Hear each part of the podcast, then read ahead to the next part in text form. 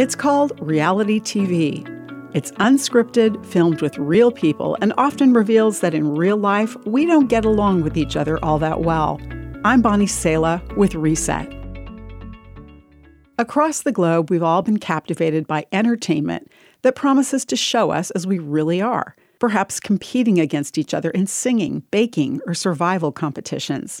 Some shows simply feature the social lives of people, usually women, living fancy lifestyles.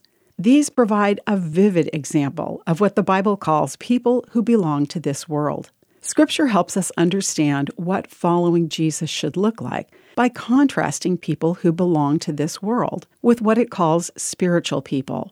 What is a spiritual person? Here's what they aren't their lives aren't marked by out of control jealousy and quarreling. In a letter to believers, the Apostle Paul said, Dear brothers and sisters, when I was with you, I couldn't talk to you as I would to spiritual people. I had to talk as though you belonged to this world or as though you were infants in Christ, for you are still controlled by your sinful nature. You are jealous of one another and quarrel with each other. Doesn't that prove you are controlled by your sinful nature?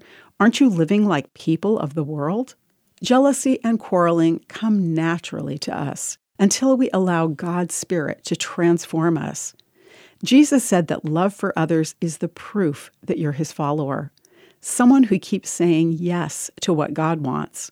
When you follow Jesus, God does the transformative work. Scripture says that he is working in you, giving you the desire and the power to do what pleases him. I'm Bonnie Sala with Reset.